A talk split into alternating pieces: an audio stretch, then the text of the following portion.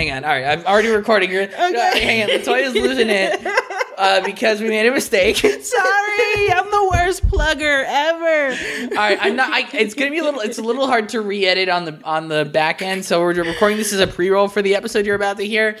Um, Into the Badlands, what she's writing on right now. We gave the wrong time slot. Sorry. I'm sorry. It's 10. 10. I always get it mixed up because I watch the East Coast and then I watch Right. the West Coast and I live tweet. So um, AMC Into the Badlands final season. Um, two night premiere. You're hearing this on Monday. The first part of the premiere aired on um, aired last night. Tonight is part two, and then going forward, the show will air Sundays 10 p.m. Yes, on 10 p.m. And with that said, on with the episode.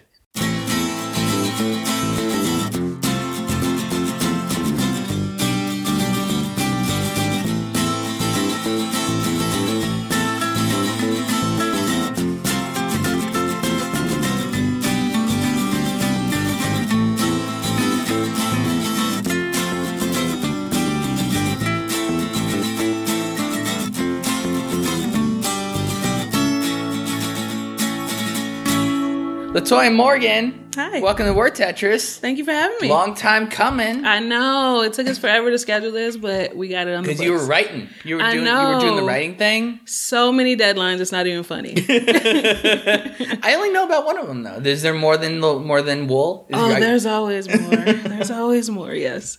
I could talk about that book all day. Um, all right, before we start, you find out, as per usual, the first 20 minutes of this show will be available for free. You want to hear the full episode, get the full Latoya Morgan experience, head over to Patreon, patreon.com slash word Tetris, sign up for the $1 episode tier.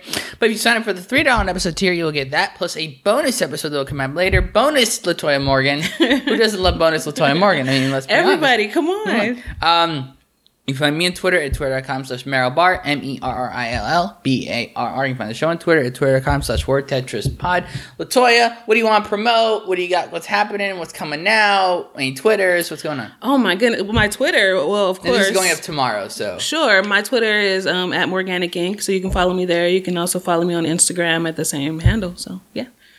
And I believe the the last season of. Uh, Into the Badlands premieres tonight, which is Sunday. appears tonight. So we're recording Sunday, so it, Yes. it will premiere last night. No, it premiered. Oh yes, 'cause it's And going then- up tomorrow, But right. it's a two night premiere. Okay. So it'll So you- be Sunday and Monday. So go to AMC.com, watch part one, and then tune in tonight to watch part two Yes. of the two hour premiere of the final season of Into the Badlands. yes, it is going to be epic. Was it good? Was it a Oh good season? So much fun. So Yeah. much fun.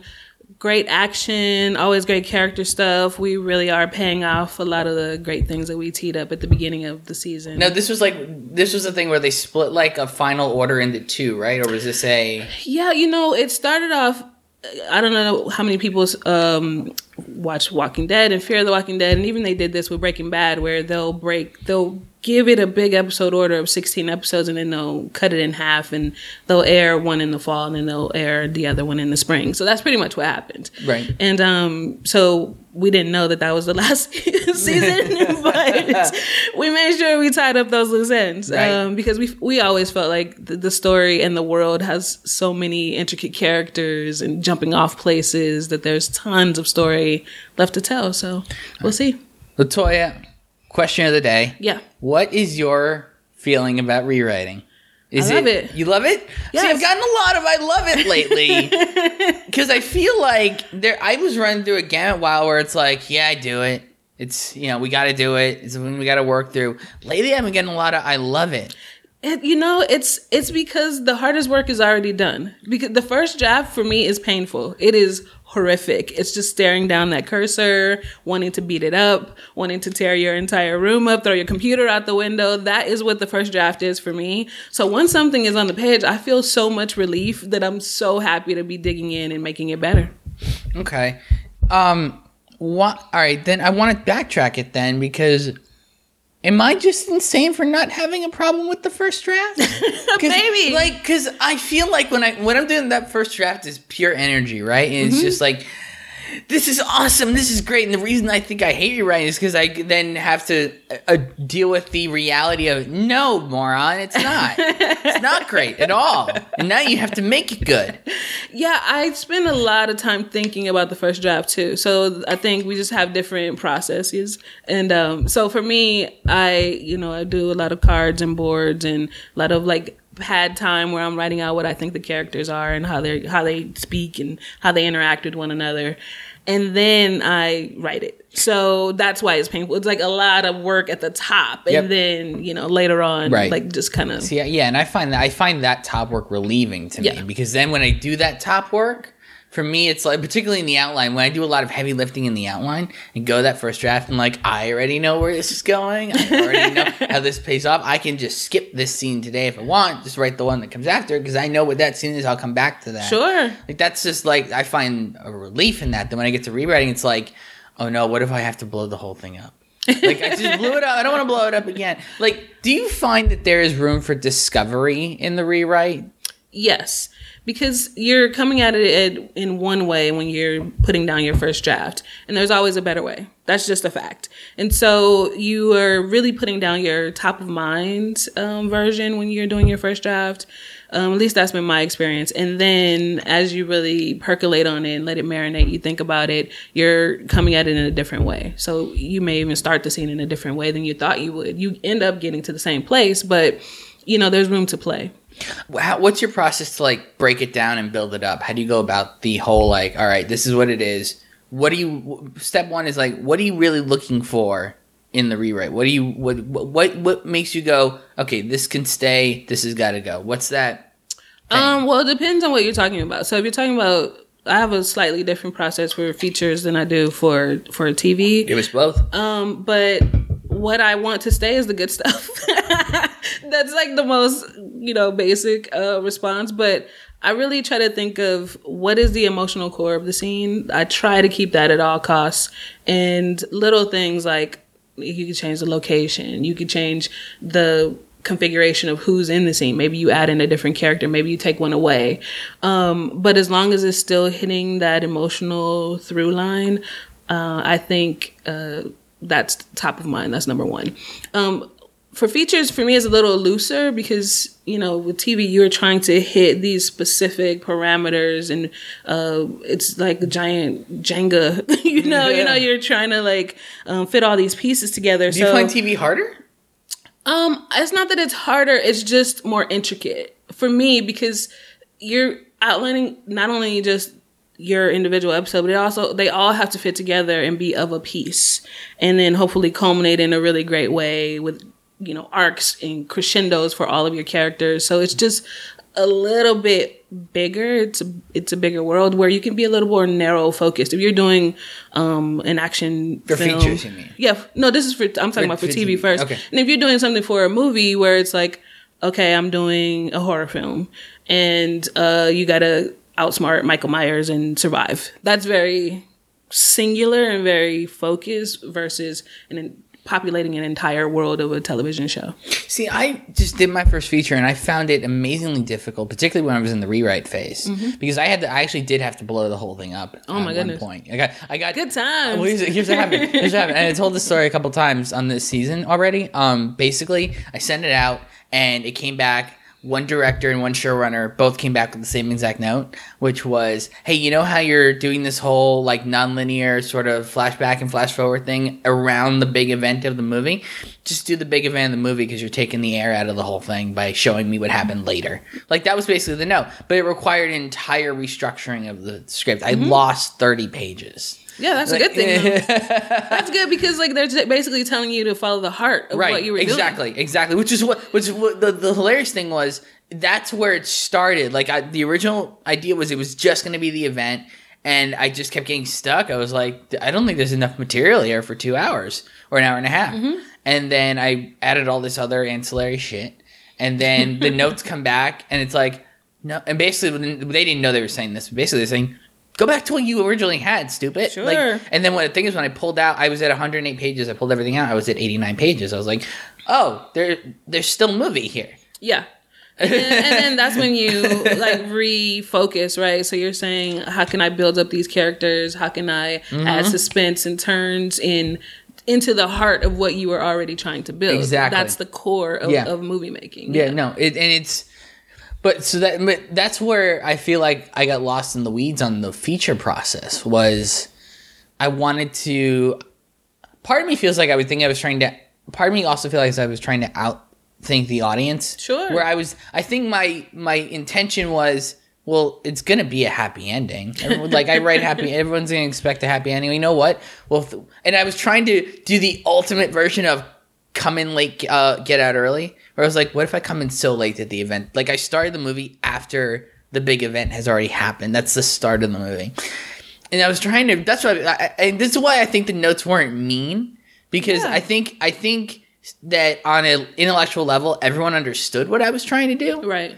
And it's just they're like, it doesn't work though. well, I think uh, one of the things that I've learned in the notes process is, especially if two very different people have the exact same note, that's something you definitely need to flag and look at. So it's not coming from a place of you know malice; it's coming from a place of being helpful. And that was the most fascinating thing. I've never had an instance before where notes agreed. I've had, I've always had instances where I get a, and I was having this conversation with uh, Keenan Copen on my last episode, um, where you get, you have to, not every note has to be listened to. That was something I had to learn, you know, and you know, when you're doing it for a showrunner, like you, when you're working with Katims, right? Mm-hmm. Gives you a note, or when um with Alan, Yeah, Alan Miles, Alan yeah. Miles, when they give you notes, it's like, well, I got to listen to their notes. Sure. Um, but how do you decide then? It's like, in what instances do you have? Do you feel like, oh, I can just ignore this note or go another way with this note, not necessarily address the note? Well, in the world of television, so let's just use Into the Badlands as an example. Um, you know, we have notes that we get from our showrunners, and we have notes that we get from the network, and um, all of them are up for discussion to a point, right? So there could be something for, say, the widow. We, the widow would not have this tearful scene and be crying, right? Even so, you just would not have that. So if if a note came down that had that in there, it would be a discussion with us between whoever the writer of the script is and and the showrunners would be like. How can we address what they're trying to get out of that? Because we all know that that's not what this character would do, but they they want to see something emotional. So how can we get to it exactly? What's the note behind the note? And so I, I feel like for the most part, even in features as well, most notes are up for discussion, um, and you don't necessarily have to do the prescriptive thing. Like some people give notes in a very like, here's an example of what you should do. And you're immediately like, no, I'm never gonna do that, right? So um, you try to like see what's behind it and come up with your own version that fits with what you're trying to do in the story. Have you ever had an experience where you got a note and you were like, well, no, by you wanting me to do that, you actually justify why I did it that way. So, like, my example of that was there's an older script, character at the end commits suicide. And I, one of the notes was, "Why are you killing this guy?" He's like, "You you you're throwing away like seven episodes of good story with by killing this guy." Mm-hmm. And that was what that, and it took me a long time for me to realize. Wait a minute, if they feel that way, that means he has to die. right. That's you justify. Uh, that's a justification for killing him if you, because if you feel like no, I'm missing out on so much more. It's like yeah, that's the point. yeah, I you know, I've, well, when characters die, that's a whole very sensitive subject. Uh, like in a movie, one movie that I I've written, um, and the producers they had the same note about one of the. It's not a lead character, but like definitely one of the major characters um, that dies. Um, spoiler alert! Sorry. uh, later in the film, and everyone was like, "He's such a great character." Like, should you like maybe he, there's a way he's just wounded, he lives. And for me, the reason why that character had to die really tied into the arc for the main character. Yep. And so I was able to push back on that and say, like, if if he doesn't die, then she will not her safety net will not be gone and she will not be able to rise and become Yep. the person that Yep. she becomes. So um yeah, there's a way that you push back and you also have to be centered in what you know the story to be. So I knew that from the beginning. I knew what the arc and the journey of this main character was. So I was able to have a really good conversation with them and talk them out of it. Can we talk about um talking back to notes givers for a mm-hmm. minute because I here we haven't I haven't done this yet. And I feel like I could learn a few things here. Yeah. Where I feel like maybe I don't have good, great tact when it comes to discussing notes, right? Right. I, it took me a long time to even learn how to give notes the right way because I, I, I know I have an abrasive personality, and it took me a while for me to learn that like the like this the the ultimate word, the one the term that you're everyone if you're listening to this, this is what I want you to walk away with from this conversation, this particular part of the conversation. Your favorite term when giving notes should be bumping on. I'm, I'm bumping on this. I'm bumping on the fact that you killed this guy. Like that's the that is the That's the uh, buzzword. That's the buzzword. Yeah, that's yeah. the generic sort of like, hey, if I say anything other than bumping on, I'm gonna make you angry. So here's the very polite way to tell you you done fucked up. I mean, it's it's true. That's the the best way to put it. Is it's it softens the blow, Right. Right. And I mean, you just get better at it having he, you know just on the process of hearing more notes all the time. So Mm-hmm. you know, I went to film school at AFI, so I've been hearing notes on scripts for a very long time, for like forever. So it's like people like not getting something that you're trying to convey, and how can you be you know more clear about you know a character's actions. Um, so I think the process is first listen.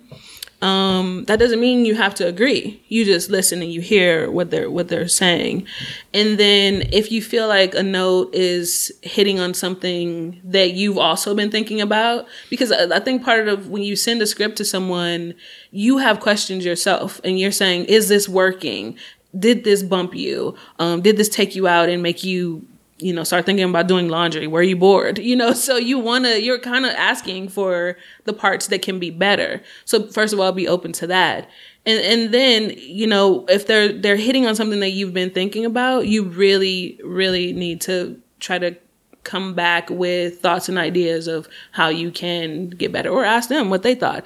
And you don't have to do the thing that they're pitching, um, as the fix, but at least you are getting more clarity on what they're trying to convey to you. Have you ever been in a situation where you felt like I'm really worried that if I'm always I feel like I'm always psyching myself out when I'm in a notes conversation and trying to receive notes. Um, where it's I'm worried that if I push back too much or if I if I start going, well no, but like this is what I was if I basically if I start trying to defend it, be like, here's your note, okay, but this is what I was trying to do. I'm always worried that it's gonna be read as I'm not listening to you. And it's like Yeah, because I think there's a difference between pushing back and being defensive, mm-hmm. right? So if you're just if you're re-explaining why you did something that way, I feel like that could be read as defensive. But if you're listening and you're saying, "Okay, I hear that.